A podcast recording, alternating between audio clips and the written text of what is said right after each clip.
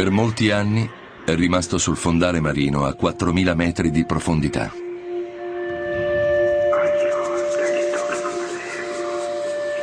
Oggi è il memoriale di uno degli incidenti aerei più tragici e misteriosi della storia.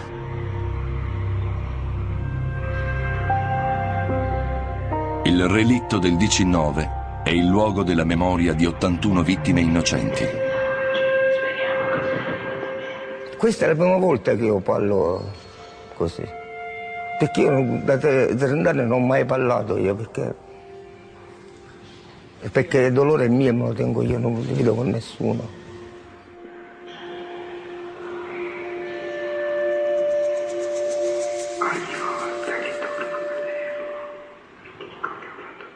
Pasquale Diodato e gli altri parenti delle vittime si incontrano ogni anno al Museo della Memoria di Ustica a Bologna per ricordare i loro cari. Anche trent'anni dopo il giorno in cui la loro vita è cambiata per sempre. il giorno prima, perché eravamo una famiglia allegra, perché con tre figlie, una moglie giovane, era la gioventù. L'indomani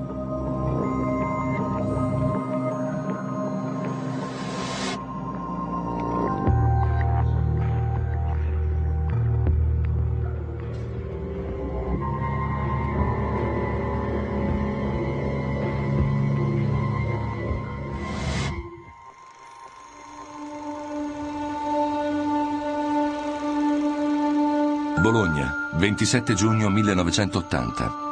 Sono quasi le 8 di sera e i passeggeri del volo Itavia 870 si preparano a imbarcarsi per Palermo. La maggior parte di loro sta andando in vacanza.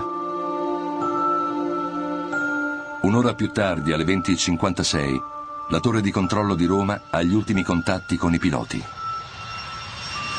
Roma, buonasera, l'Italia 870. Buonasera 870, avanti. 115 miglia per Papa Alfa, per Papa Romeo Sierra, scusate, mantiene 250. Ricevuto Italia 870 e può darci uno stimato di Raisi?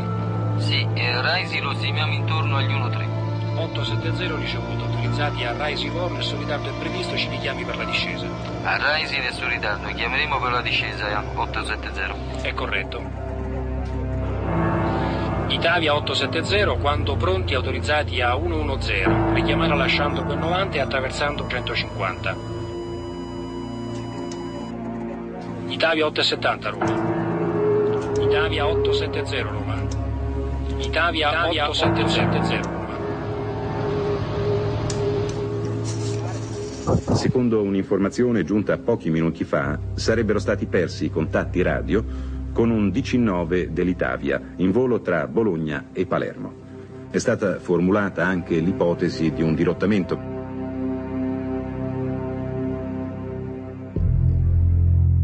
Alle 21.06 la torre di controllo di Roma lancia l'allarme. La mattina seguente le squadre di soccorso rinvengono i resti dell'aereo a nord dell'isola di Ustica nel Mar Tirreno e i corpi senza vita di 39 passeggeri.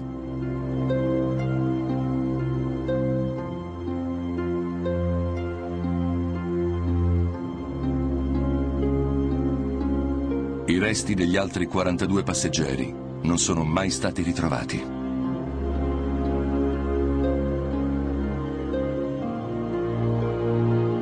La strage di Ustica, così viene comunemente ricordata. Dopo 30 anni la causa dell'incidente è ancora ignota. 30 anni di depistaggi attraverso dichiarazioni false e occultamento delle prove. Un intrigo internazionale. Un complotto nel pieno della guerra fredda e i parenti delle vittime attendono ancora una spiegazione.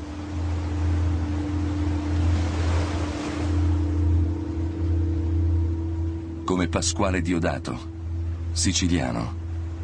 Ha perso la moglie, i tre figli e la cognata. All'aeroporto l'ho accompagnato io e l'ho visto partire pure.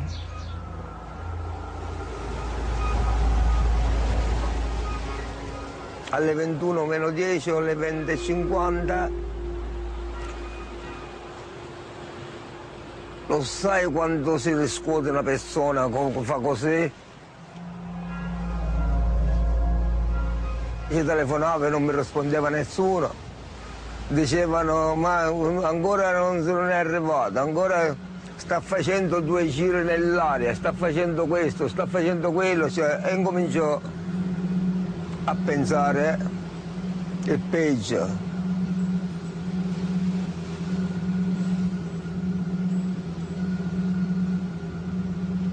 non è che potevano girare, più di passare dei minuti più mettevo paura.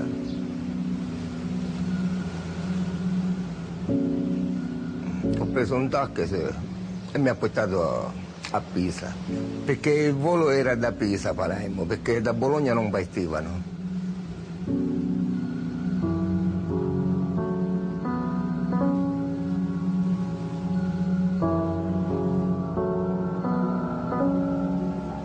Pisa ci ha messo uno studio con, con il telefono, tutto quello che, che tutto, poi, poi, abbiamo, perché ci ha messo un collegamento con Punta Rai, È venuto, mi ha detto, dicevo, sta, stanno recuperando all'Ego di Ustica, però non è il fattore. Cosa ha causato l'incidente dell'aeromobile dell'Italia? Rosario Priore ha guidato la commissione d'inchiesta sul caso di Ustica per 14 anni. Le sue indagini hanno prodotto 5.300 pagine di rapporti basati su numerose dichiarazioni di testimoni e perizie tecniche. Beh, il cedimento strutturale si, si escluse subito nell'immediatezza, addirittura da parte della prima commissione, quella del Ministero eh, dei Trasporti. C'è anche una seconda tesi, facilmente confutabile. L'errore del pilota no, perché il pilota aveva parlato fino a pochi secondi prima. Lui stesso ci dice mare è tem- temperatura, ci parla della temperatura, ci parla del cielo che sirena, sereno, mare calmo, una serata in un certo senso senza nessuna turbolenza. Inoltre, se fosse stato un guasto tecnico o un errore del pilota, l'equipaggio avrebbe avuto il tempo di chiedere soccorso. Ma non ci fu nessuna richiesta di aiuto. Italia 870 Roma. Italia 870 Roma. L'aereo sparì nel nulla. E tutti i corpi erano tutti da, da una camera, tutta l'esposizione, uno passava e guardava come un'esposizione quando si va in fiera a un mercato, vede delle mele, poi vede un braccio, vede una gamba, c'era pure questo.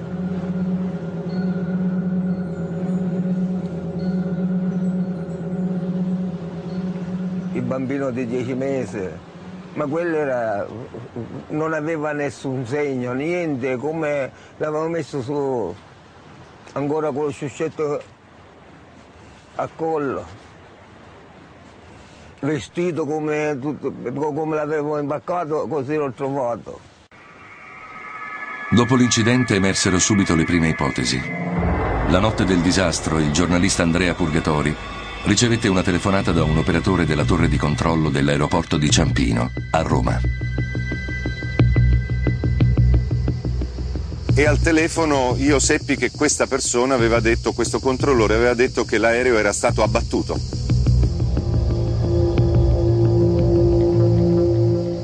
Però mi disse anche che non poteva parlare al telefono perché i telefoni erano sotto controllo. Allora gli chiesi di venire a casa e lui effettivamente venne la mattina dopo alla fine del turno ancora in divisa e mi raccontò questa storia, cioè mi raccontò che l'ipotesi che loro avevano fatto è che il DC-9 fosse stato abbattuto da aerei militari in esercitazione perché li avevano visti sui radar. Andrea Purgatori non ha mai rivelato l'identità dell'informatore per proteggere quell'uomo e se stesso. Ma rimane una teoria sconvolgente.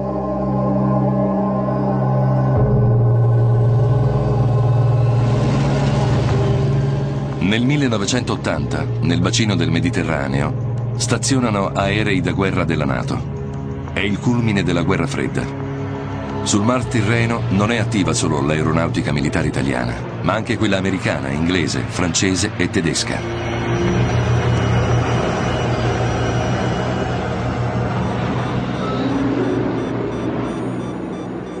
L'ipotesi dell'abbattimento, che presto si fa strada, viene subito negata dall'aeronautica militare italiana. Lo spazio aereo sopra Ustica era sgombro.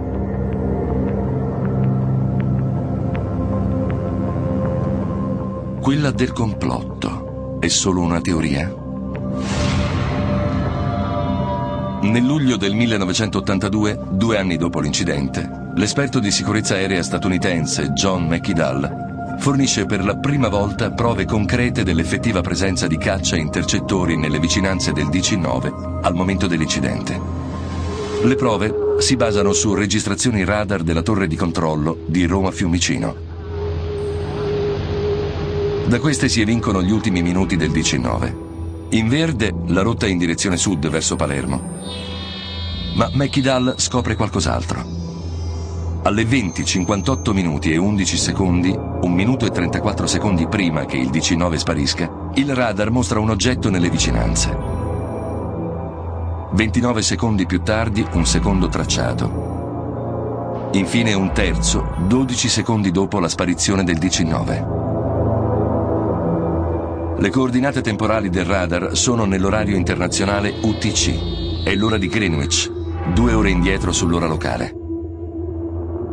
Tre tracciati molto vicini all'aereo di linea, poco prima e poco dopo il disastro. Per Mekidal sono indubbiamente jet militari. Ma perché abbattere un aereo di linea nei cieli di un paese dell'Europa occidentale? Un'azione di guerra gratuita in tempo di pace?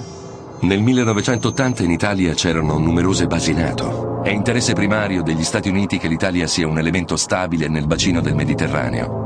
Situata al confine tra est e ovest, l'Italia ha un particolare valore strategico. È come una portaerei al centro del Mediterraneo, sorvegliata dalla sede della Nato a Bruxelles. L'Italia era un membro molto importante dell'alleanza.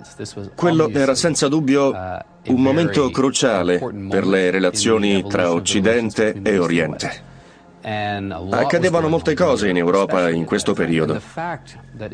La cultura politica italiana è segnata dall'instabilità, esiste una sinistra estrema e una sinistra forte.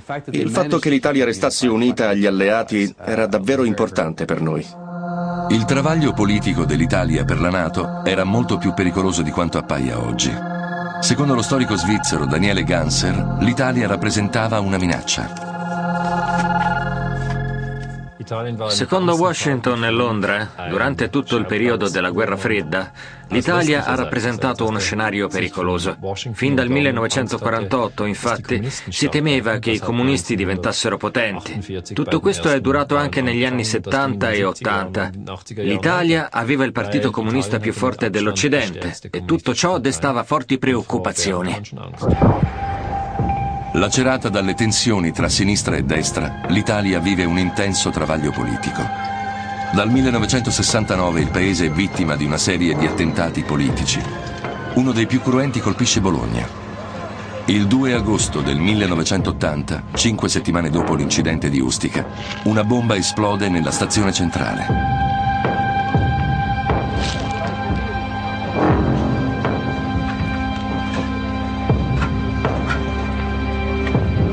85 persone perdono la vita.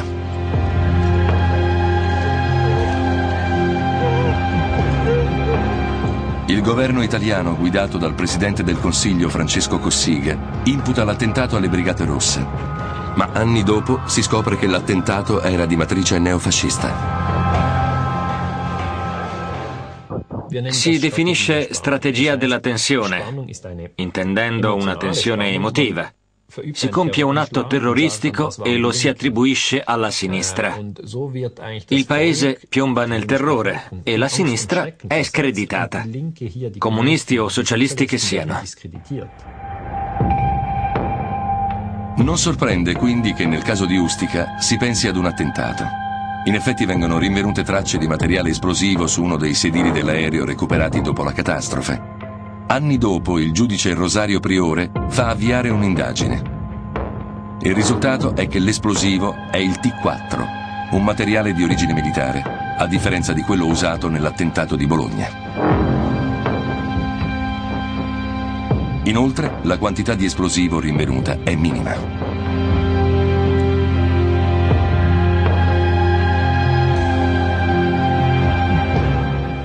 Reperti di Ustica furono caricati su navi militari e ricordo che alcuni di questi, questi pezzi furono posti proprio nel luogo dove venivano conservati i, i, diciamo, oh, i colpi dell'artiglieria di queste navi ed anche i siluri erano conservati in questo ambiente. Quindi diciamo, una dispersione, un qualsiasi possibilità di inquinamento da parte dell'ambiente che aveva conservato i reperti.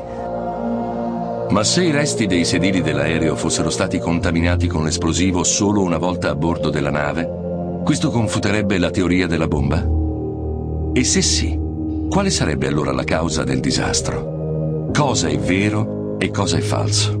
Nel caso di Ustica per ogni ipotesi esiste almeno una confutazione. Con il passare degli anni le indagini finiscono in un vicolo cieco, una storia piena di dubbi. Ma come si può accettare la morte dei propri cari se la verità rimane nascosta?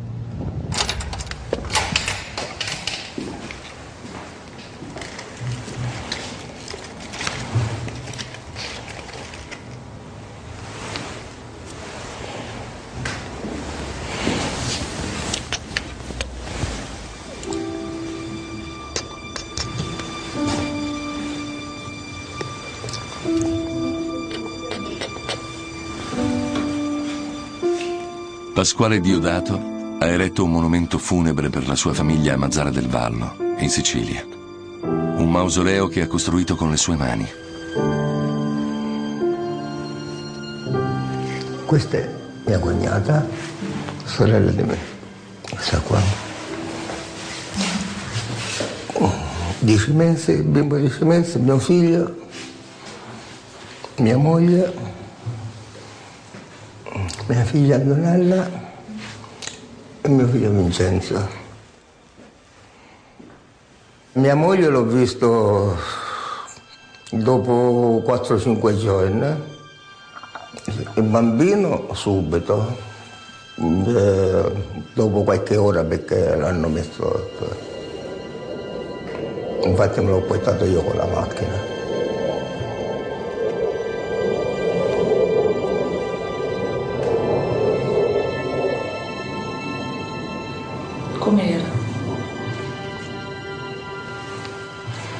Come lo vedo in questa foto. Preciso, perché sono partite così. E così è arrivato. Mia moglie, così.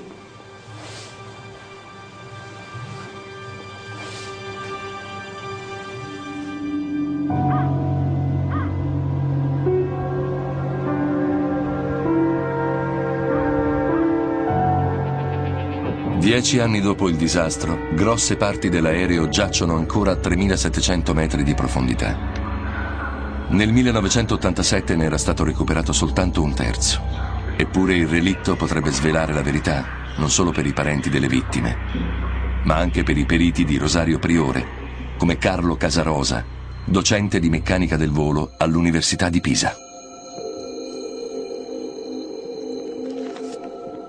Ma io la prima cosa mi sono letto tutte queste perizie e ho visto che erano basate su questioni abbastanza evanescenti, sia l'una sia l'altra. E quindi ho detto tabula rasa, cominciamo da zero e quindi io fui, quelli, fui fra coloro che dissero al giudice priore qui per andare avanti bisogna recuperare il resto del relitto, perché con quello che abbiamo si può chiudere anche subito perché non c'è niente, non si vede niente, non si può dire niente e quindi in base a quello fu stabilito di fare il secondo recupero. Nel 1991 la nave attrezzata della società inglese Wimpole riesce a portare in superficie il relitto. Il giudice priore segue le operazioni di recupero e permette ai giornalisti di salire a bordo della nave. Durante la prima operazione erano circolate voci secondo cui parti del relitto fossero sparite. Ora Priore smentisce ogni tentativo di occultamento. L'operazione sembra riuscire e gran parte del relitto viene recuperata.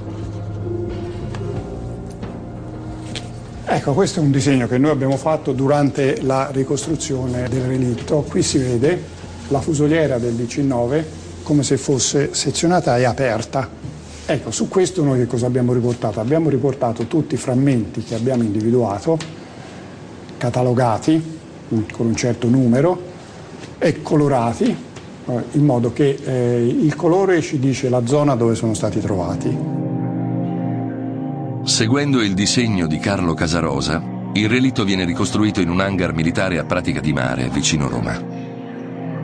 È un complesso puzzle tridimensionale che dovrebbe permettere ai periti di analizzare il relitto. Anche i parenti hanno nuove speranze. Su iniziativa di Daria Bonfietti nel 1988 è stata creata l'Associazione Parenti delle Vittime della strage di Ustica.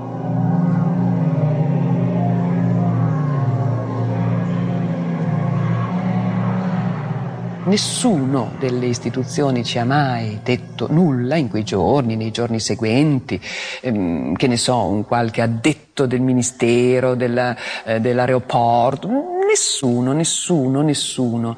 E quindi noi rimanemmo soli con il nostro dolore, ognuno se lo elaborò come riuscì a fare, ognuno cercò, come ho fatto io nei primi anni, di rimuovere come aveva solo saputo fare perché, per non soffrire troppo.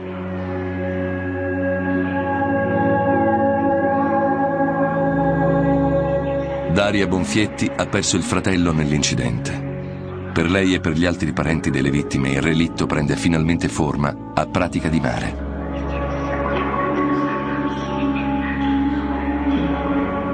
Ogni oggetto rinvenuto contribuisce a tenere vivo il ricordo.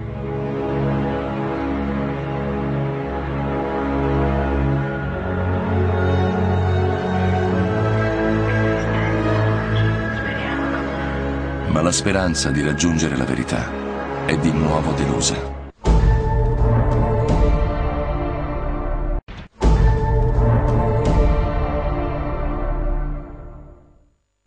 Quindi si lavorò su questi dati, furono molto utili. Devo dire però questo con sommo diciamo, dispiacere che contrariamente a quanto si credeva il relitto del velivolo non diceva una sua verità cioè tutti quelli che avevano detto ripescate il velivolo e saprete quello che è successo, forse in un certo senso si erano sbagliati perché il relitto non ci ha parlato, quindi abbiamo avuto bisogno di altre fonti di prova.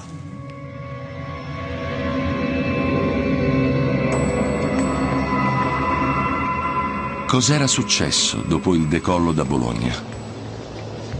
La rotta del DC-9 partito da Bologna passava sopra gli Appennini, poi su Siena e Roma. Da lì continuava sul Mar Tirreno fino alla Sicilia. Lungo la rotta, chiamata Ambra 13, ci sono numerose stazioni radar, di cui alcune militari. Devono per forza aver visto l'accaduto. Abbiamo in un certo senso eh, bussato a tutte le porte, abbiamo cercato di capire, diciamo che le, le domande principali venivano rivolte alle istituzioni militari. Nella esecuzione del decreto del pubblico ministero che voleva il sequestro di tutti i reperti, di tutti i nastri dei radar che potevano aver visto l'aereo, fu operato in taglio e quindi questo sul materiale tecnico pure si vede la presenza di una mano sapiente che indirizza, distrugge documenti, fa una manona, io l'ho definita una manona, che è sempre presente. Manipolazione? Sabotaggio? Accuse che il generale Enrico Pinto respinge con decisione ha guidato la commissione di inchiesta non ufficiale dell'Aeronautica Militare Italiana. I nastri non li ha nascosti nessuno, non li ha negati nessuno, non li ha manipolati nessuno come poi i periti del tribunale hanno dimostrato e quindi la favola che l'aeronautica non ha reso i nastri rimane una favola, non è un fatto vero. Anzi, se si dice questo, è una cosa falsa. Sembra che nessun radar militare in Italia abbia dati utili relativi a quella notte. E la Nato a Bruxelles? Spero che la gente capisca che l'alleanza non può avere database segreti da cui attingere le informazioni su chiunque e in qualunque momento. Possiamo davvero escludere una cosa del genere. Ogni paese raccoglie le proprie informazioni e la Nato non ha un'intelligence propria. Nessuno si assume la responsabilità della tragedia di Ustica. Pasquale Diodato è perseguitato dai sensi di colpa. Avrebbe potuto evitare la morte della moglie e dei figli. Sono arrivato a Bologna il 10 dicembre. Ho trovato un appartamento e ho mandato a chiamare e me ne sono andato a prendere tutta la famiglia.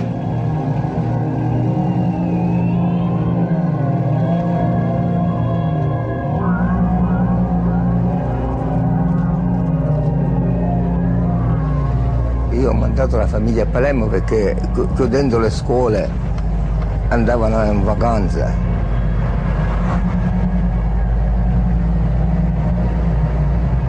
Perché qua c'erano i genitori de, della moglie, c'erano i genitori miei, venivano a passare due o tre mesi di ferie finché non iniziava la scuola.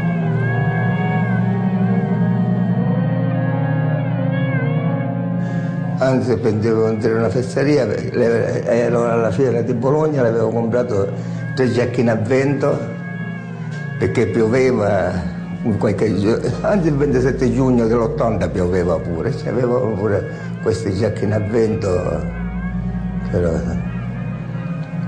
e tutto. Sono qui dentro, tutto quello che loro avevano sono tutte cose qui dentro perché un giorno sono venuto in sonno, dice papà sento freddo, mi devi portare il cappotto, che era questo qua. E io sono venuto a Bologna e ci ho messo tutto quello che c'era qui dentro. Perché il 19 dell'Itavia è caduto il 27 giugno del 1980? È chiaro che i dati dei radar sono il punto focale delle indagini. Rosario Priore riesce alla fine a confiscare parti delle telefonate registrate tra le stazioni radar.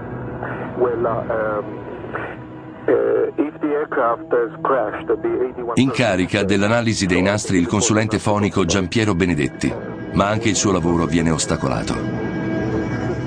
Un elenco che c'era stato dato abbiamo scoperto che era sbagliato. Volutamente no, non lo so, però era sbagliato. Cos'era successo? Non, non, non voglio mica dire che lì era più difficile falsificare, nel senso che ehm, quei sistemi di allora erano dei nastri. I nastri si, o si tagliano oppure sì, oppure sì eh, i nastri cosa succede?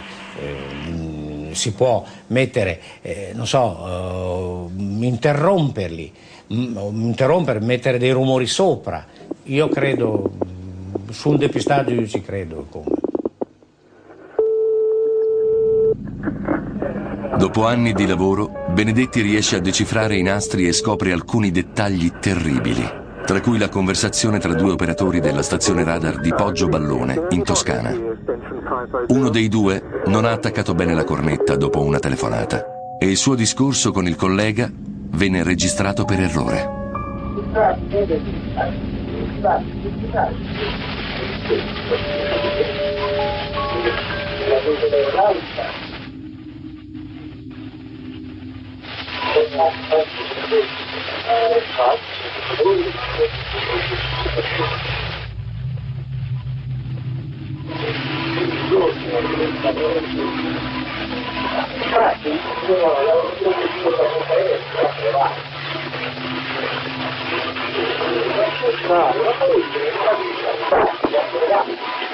Cioè è stato sopraffatto da una situazione aerea che poi alcuni hanno definito una specie di preludio a uno scontro bellico di grandi dimensioni. Infatti c'è il capitano di Poggio Ballone che riferisce dice quella sera parlando in casa, in famiglia, siamo stati a, a, a pochissima distanza dallo scoppio di un terzo conflitto mondiale.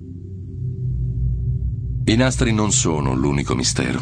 Il 18 luglio 1980, quasi tre settimane dopo l'incidente di Ustica, è rinvenuto sulla Sila un aereo da combattimento, un MiG-23, completamente distrutto. Paese di provenienza, Libia. La caduta del caccia intercettore libico desta sospetti. È davvero avvenuta il 18 luglio come sostiene l'aeronautica italiana?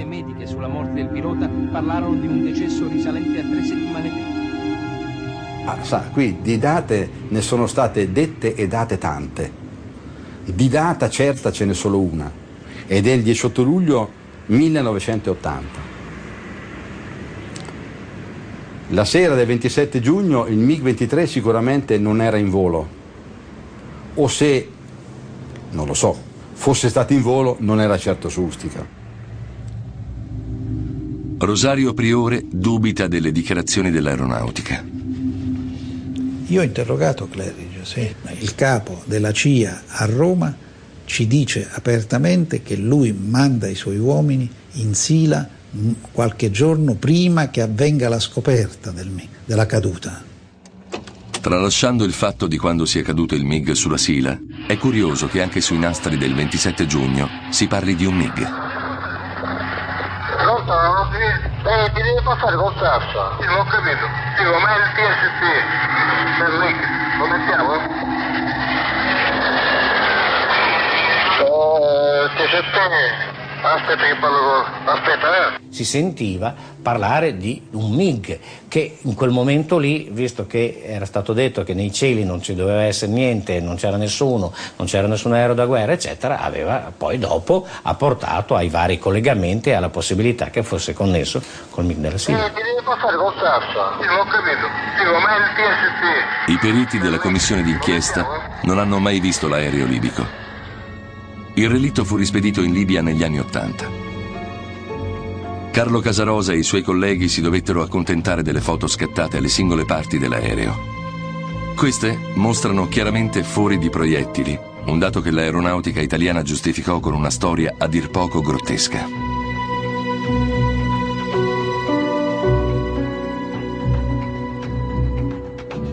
Poi fu detto che sui pezzi del MiG ci fu fatta una prova di scoppio di teste di guerra presso l'Airfair e quindi anche se ci fossero state non, non, non, eh, certamente potevano essere attribuibili a, a questo evento. Però di queste prove non è stato trovato traccia presso l'azienda.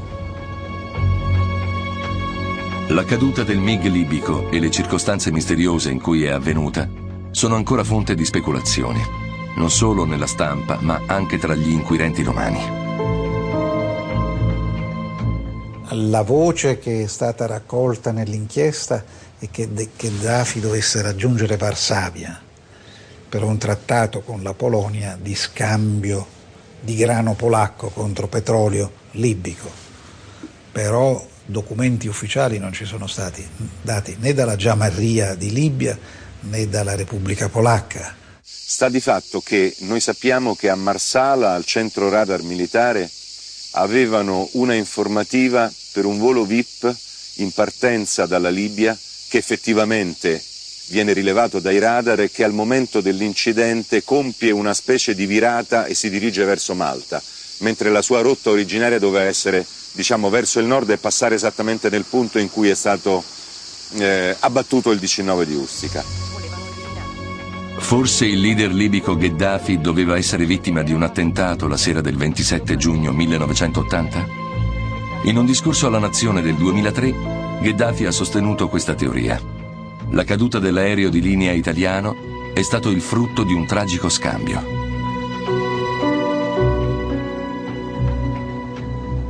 È una miccia per i media italiani.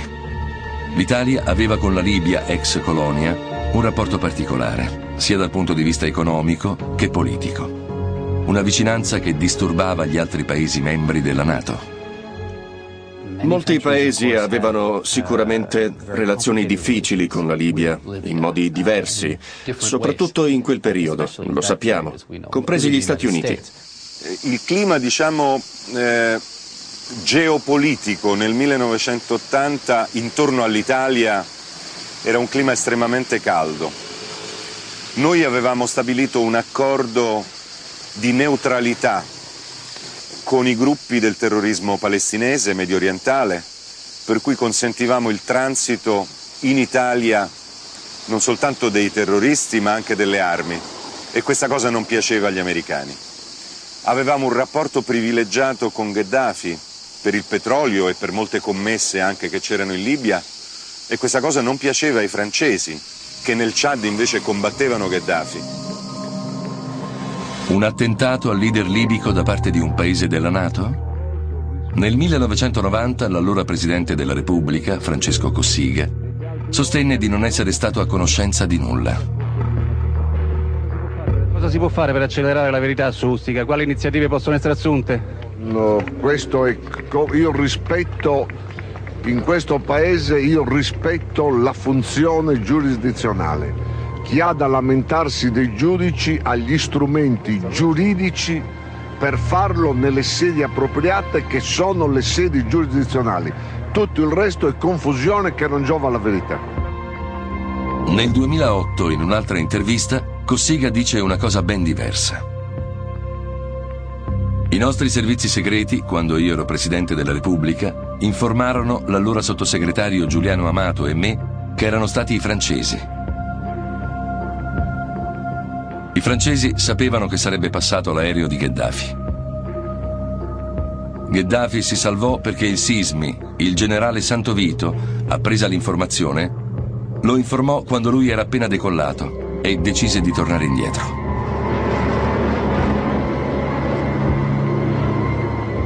Trent'anni di bugie, insabbiamenti e speculazioni. Che cosa si dovrebbe credere? E soprattutto, a chi credere?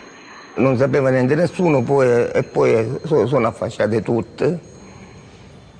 Le navi da guerra sono tutte. Perciò è inutile che, vogliano, che vanno a dire volevamo abbattere a Gheddafi perché nessuno se parla una nazione di questo a dire volevamo abbattere L'errore umano ci sono stati sempre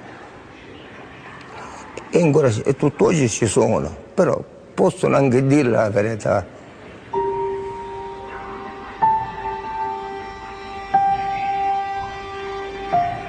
Finché i custodi della verità non parleranno, Pasquale Diodato e gli altri parenti delle vittime non smetteranno di essere tormentati dalle domande. Come sono morti? Sono morti sul colpo o hanno sofferto? Sono cose che fanno male. Purtroppo non è il fattore che qui dentro c'è sempre qualcosa, però non si vede. Lo immagino io, però non si vede.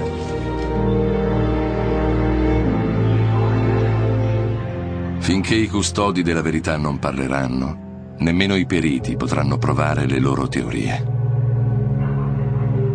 Ad esempio, la teoria della bomba. Chi la sostiene ritiene che il DC-9 sia esploso a causa di una bomba nascosta nella toilette posteriore destra. Ma non ci sono prove conclusive.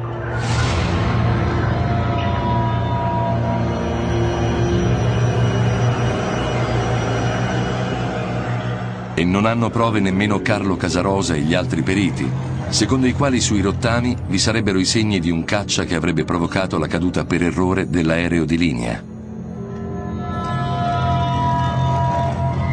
Forse il MiG libico è la teoria della quasi collisione, anche questa non provata.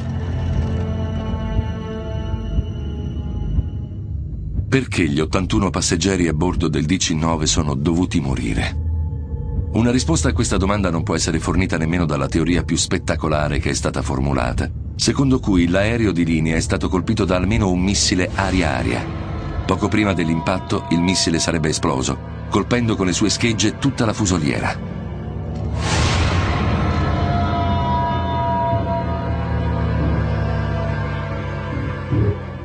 Per scoprire cos'è accaduto nei cieli di Ustica, il giudice Rosario Priore si è rivolto più volte alla Nato.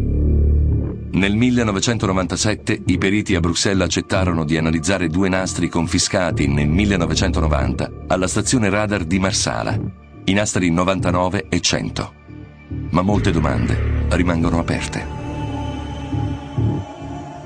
Credo che nei rapporti dati alla magistratura si menzionino potenziali anomalie sui nastri, ma non credo che ne sia spiegata l'origine. Tutte queste informazioni sono state date ai magistrati, compreso il riferimento a presunte anomalie. Le anomalie sui nastri radar di cui parla la Nato. Un silenzio di diversi minuti. L'incidente è avvenuto 15 secondi prima delle ore 9 locali. Alle ore 9 era previsto per quel radar un'attività di esercitazione per simulare. Era prevista un'esercitazione Sinadex. Allora, perché tra il 99 e il 100 ci sono questi 12 minuti di buco? Perché è stata inserita quella simulata e poi è stata tirata via quella simulata e su quella non c'è nessuna registrazione. Un'esercitazione radar proprio nel momento della caduta?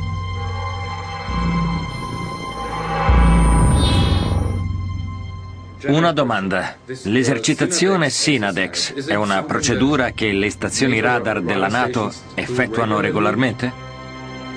Uh, questa è una domanda a cui non posso rispondere. Ok. Insomma, mi dispiace. Non ci sono dettagli della misteriosa esercitazione. Tuttavia la Nato lascia alcuni indizi.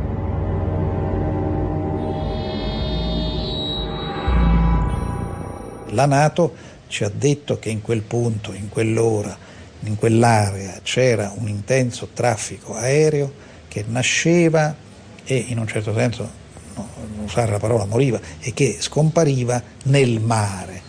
E questo aveva fatto sì che la Nato deducesse chiaramente nella sua risposta che in quella zona era possibile, anzi probabile, più che probabile, la presenza di una portaerei.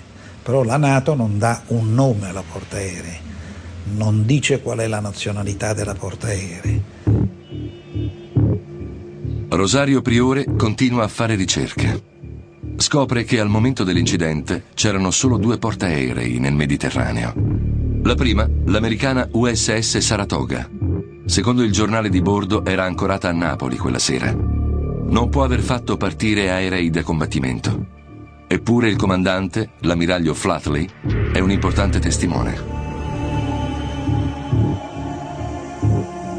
Beh, lui, se ben ricordato, nell'immediatezza disse che dalla, dalla Saratoga si vedeva un intenso traffico aereo a sud di Napoli, un traffico che sicuramente lui non interpretava come traffico civile, perché il traffico a quell'ora, il traffico civile, è molto limitato nel Tirreno, ci sono solo i voli tra Roma e qualche altra città italiana la Sicilia invece lui parlava proprio di intenso traffico a sud, a sud verso sud, cioè verso Napoli e verso, no, da Napoli verso la Sicilia. Rimane la seconda portaerei presente nel Mediterraneo nel giugno del 1980, la francese Clemenceau, dove si trovava la notte del tragico incidente. Nelle ricerche Priore si scontra contro un muro di silenzio. Gli unici che forse hanno tentennato, hanno tergiversato o addirittura non hanno risposto sono stati la Francia e la Libia.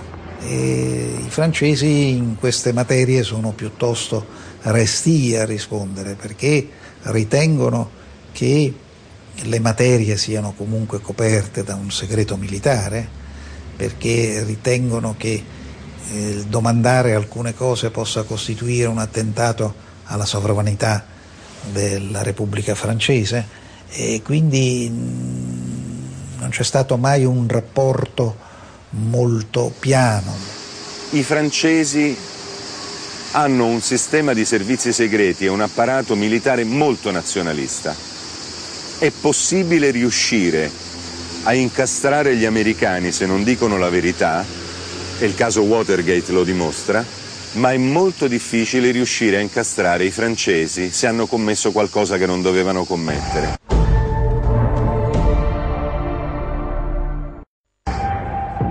Nelle sue indagini, Priore si trova sempre più in un vicolo cieco. Alla reticenza della Nato, degli eserciti e dei governi si aggiunge la spaventosa serie di morti tra i potenziali testimoni. Tra loro vi è il maresciallo Mario Dettori, un operatore radar della stazione di Poggio Ballone. Nel marzo del 1987 viene trovato impiccato ad un albero. Tutto potrebbe trovare radice in quello che ha visto e praticamente ha raccontato in famiglia. Questa è la ragione per cui questa morte, questo suicidio potrebbe collegarsi alla, alla strage di Ustica. Tra i potenziali testimoni figurano anche i piloti delle frecce tricolore Mario Naldini e Ivo Nutarelli. Come confermato dalla Nato anni più tardi, i due piloti si sarebbero trovati in volo sui loro aerei a poca distanza dal DC-9 la sera dell'incidente e avrebbero lanciato per ben due volte l'allarme aereo. Il 28 agosto 1988 i due hanno perso la vita durante uno spettacolo aereo a Ramstein, in Germania.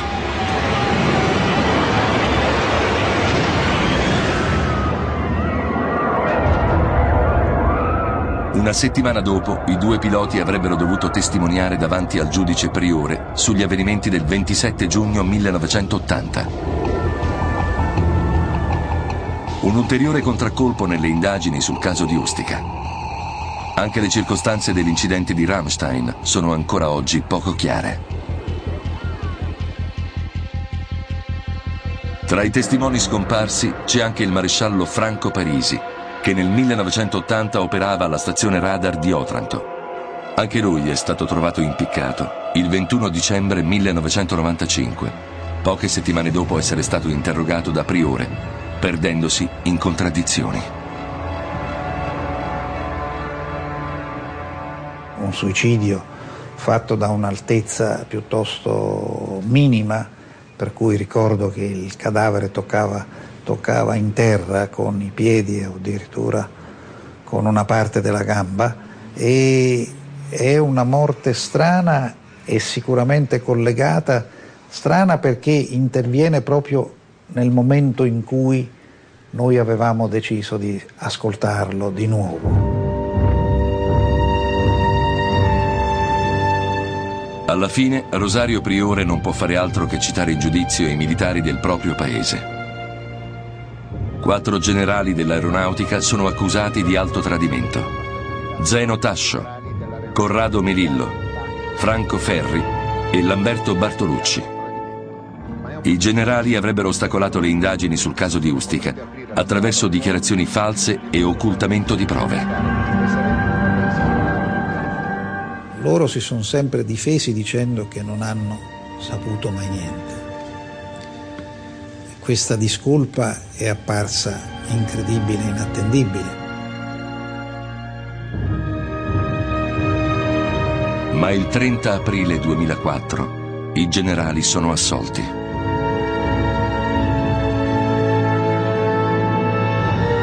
diritto stesso è estinto per intervenuta prescrizione.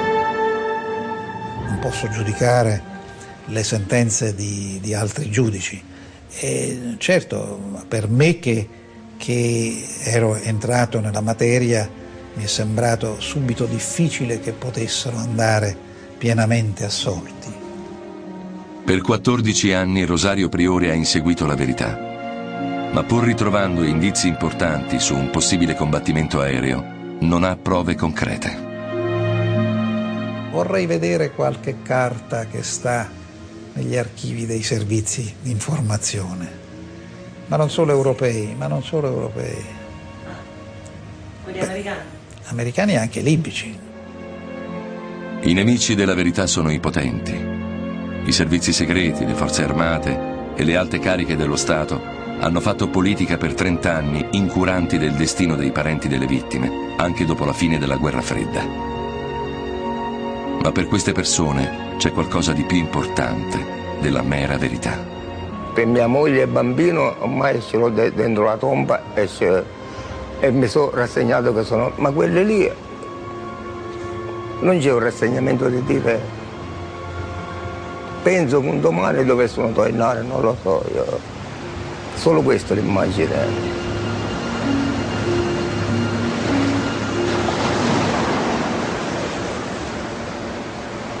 A dire la rabbia è poco, eh. a dire la rabbia è poco, perché le vorrei mettere su una re e farle passare quello che, che hanno passato i miei. Li vorrei far passare questo a tutte queste, cominciando dai generali, di questo, di quello, tutta l'autorità, tutte quelle che, che hanno fatto il depistaggio, cominciando prima di Buicarelli, cominciando di tutte. Non ho paura nemmeno di Gesù Cristo, vai, te lo giuro con tutto il cuore, va. E te lo dico con le lacrime di sangue.